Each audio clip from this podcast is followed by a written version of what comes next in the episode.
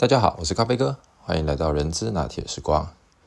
最近呢，有几位听众朋友他持续的来信，那聊到了有一个很重要的状况，就是这些朋友大概都是服务在一些中小企业，那这些中小企业的老板呢，几乎都是自己白手起家，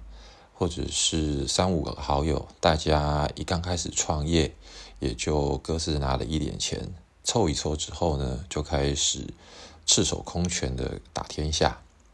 那在这样子的中小企业的老板，在过去这十几二十年的拼搏之后，也开始逐渐意识到人力资源的某种程度的重要性。但是呢，这些朋友在这些公司服务，却又一直觉得，似乎老板对于 HR 的认知跟理解，还有定位。好像仍然是落在一般的传统人事行政上面的这样子的一个呃定位，导致他们觉得好像不管在外面上了再多的课，或者是自己进修了再多的呃专业，跟老板在沟通或者是提出一些不一样的建议的时候，总是不容易被老板买单，因此感觉到很沮丧。呃，所以呢，今天咖啡哥想要来跟大家聊一聊的一个话题，就是，呃，您的组织现在是正规军还是游击队？从这个角度，那我们来看看，所以我们是做的是叫做 HR，还是做人事行政的工作？呃，其实这个话题啊，我觉得到目前为止，在台湾。啊，那当然，其他世界各地或许或多或少也存在，但是台湾的中小企业呢，其实是非常非常多的。那光是上市上柜的这些中小企业，大概就超过了两千五百家以上。那各位可以想一想，even 这些公司也都已经上市上柜了，他们在一定的内机内控，或者是呃这个九大循环。都已经符合了政企局哦，甚至于是政府的一些基本的要求，但是为什么对于 HR 的定位还有认知，可能都还相对的比较在基础的人事行政上面？那咖啡哥大概从几个角度跟大家分享一下自己的看法吧。呃，我个人觉得，呃，这个老板，嗯。最难跟的这种老板，其实就是他是什么专业出身的。举个例子来说吧，如果这个老板他本身是技术，或者是生产，或者是研发，或者是业务出身的，那么他下面的一级主管，如果也是业务，或者是行销，或者是研发，其实是不容易做的。为什么？因为老板自己本身就是擅长在这一个领域里面，所以他会有自己非常多的独到的见解，这是第一点。第二点呢，也因为呢，他能够在第一时间获取这个商场上面的竞争或者是竞争者的资讯，这并不是因为老板他故意要做资讯不对称，而是每个人有自己的呃职责跟舞台。所以，老板往往都是在第一时间就嗅到了一些商机，或者是技术，或者是客户。那为什么咖啡哥要先聊这个话题的原因，延伸下来就是，就不管是人事行政，或者是人力资源来讲，如果是一般的中小企业，各位可以想一想一个很重要的关键，在刚开始公司要钱没钱，要客户没客户，要技术可能还不到。一定的成熟的阶段，所以都是老板跟几个团队吧的成员，大家这个努力拼搏起来的。所以在这个过程当中，其实他某种程度也就已经扮演着我们称之为叫做人力资源最高主管的角色。那随着呢不断的业绩的增长、市场的开拓以及技术的提升，在这个情况之下，老板总是会觉得。那么，除了一些相关的劳动法令，它可能需要有一些呃，必须呃不违反的条件，甚至于有些老板在过去可能还存着侥幸的心态。那当然，这个我们今天先不提。所以在他们的眼里跟他们的心里，对于 HR 来讲，自然而然的也就会落于比较属于行政面，甚至于是总务面。甚至于是遇到劳动检查或者是一些劳动法令要求的时候，他才会认为这个时候，呃，有一定的价值产生。我们再从另外一个角度来思考，如果我们自己就是那个呃创办人或者是总经理好了，这样的团队成员哪一个人我们会比他熟？我相信不可能的。因为这些老板能够这样子赤手空拳的打出一片江山，肯定是在方方面面经过非常多的挫折，吃了非常多的亏，而且也磨练了更多。所以在这个情况之下，如果我们期望的是老板能够真的非常的重视，而且正视这个人力资源的价值的重要性，大概这个企业的规模。以我个人的经验来讲，大概要超过五百人以上，而且不是单纯的制造业，也就是呢，他的直接员工跟间接员工的比例要开始的拉大，因为在这个过程当中，人力资源的价值才会浮现。否则的话，如果是五百人的公司，但是直接员工可能有三四百个，后勤行政可能也就是五六十个。再加上十来个的业务行销或研发，其实这样子的一个制造为主体的公司，其实它所需要真正很高端的呃人力资源策略的这件事情，其实都已经在老板的心中了然于胸。而当他到五百到一千人的时候，这个时候这样子的一个企业家，他会开始发现很多新进的同仁他不认识。很多有潜力的人才，他无法发掘；很多有经验的中阶干部，要如何能够往上提升，来肩负更多不一样新的任务跟挑战的这个过程当中，他会发现他已经有一点精疲力尽。这个时候，其实人力资源的战略高度才有可能被拉高。OK。我们再套另外一个，呃，这个红海集团的这个创办人郭台铭郭先生，他曾经说过一句话，他说：“我用的是四流的人才，三流的管理，二流的设备，但是我要的是一流的客户。”其实这句话，各位有没有发现，好像在现在的这个状况之下，我们其实是非常不苟同的。原因是因为，如果你是用二流的设备，三流的管理，四流的人才，如何能够拿到一流客户的订单呢？没错，我们如果用时光来反推，看起来好像这是不对的。但是为什么今天红海能够成就成一个是四兆到五兆的一个帝国的大型企业？其实我们就可以从损益表的角度来看，第一。如果他要找的是一流的客户，他可能在刚开始创办初期只有五百人到两千人吧，因为红海是标准的制造业，他的业务人才其实不用特别多，但是他只要拿下一个一流的客户，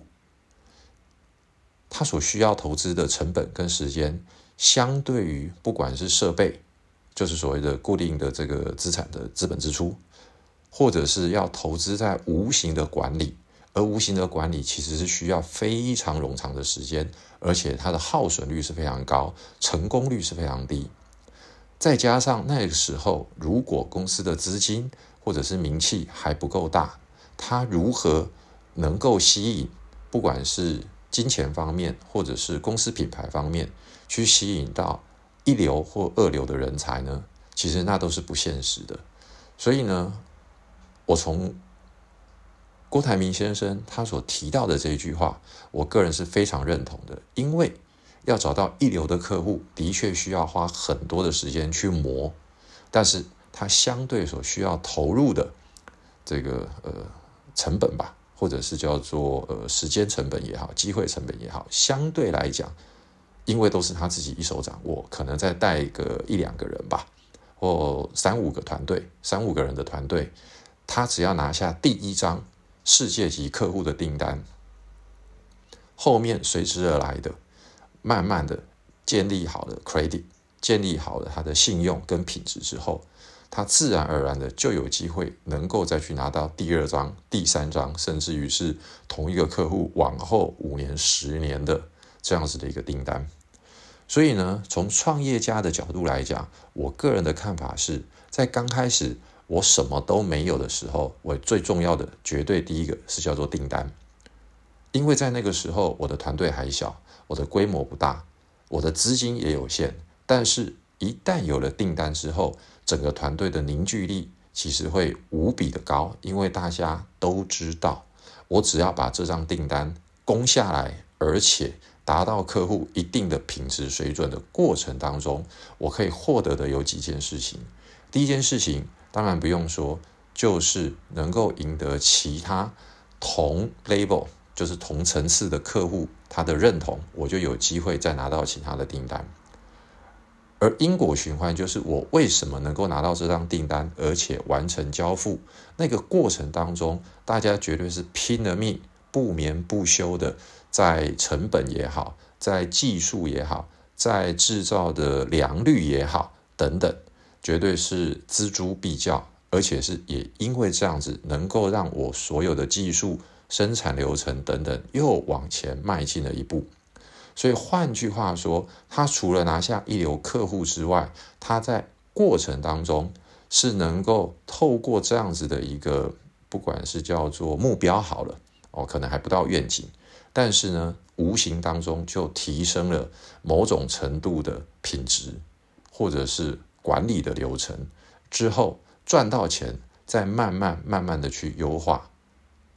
还是那一句话，要做到一个相对很好的管理，以及能够有相对好的公司的品牌形象、产品以及资金，才有办法真的去吸引到所谓一流的人才。所以时至今日，红海集团到目前为止，他们其实我认为这句话已经嗯不适用了。原因是我们都看得到，他们现在不管是在客户，不管是在设备，不管是在管理，不管是在人才，他们已经有一定的资格给到最好的，而且有一定的呃时间或者是资金。能够不断的去提升在领导力跟管理的这一个能力上面的构建。好，所以呢，我谈了这么多，我想最后想表达的事情就是，如果呃我们现在所服务的公司是一个小而美的公司，而老板他也是这家公司的创办人，或者是高阶的经营团队本身就是创始团队的话，那么我只能够说。高阶很专业的 HR，在这个过程当中，我们只能够自己蓄势待发，不要期望自己能够去改变老板现在所有的想法。所谓的蓄势待发，就是因应现在的时势所趋，比老板们更早一步的去想到未来可能组织上面会需要的哪些人力资源的议题，或者是人才的议题。我们自己先做好功课，储备好自己的专业，等到恰当的时机，再去提出我们的建议跟看法。而且我们要保持的是把自己当成是一位超级业务员。这句话简单来说就是，老板们其实我认为百分之七八十以上，到最后他就是一个超级的首席业务代表。当他在攻下客户的第一张订单的过程当中，绝对没有人是第一次就成功的。而我们身为 HR，如果对于组织未来的需求，我们是认为它有绝对的必要性的时候，我们也不要期望自己会在第一次提案，老板就会认同，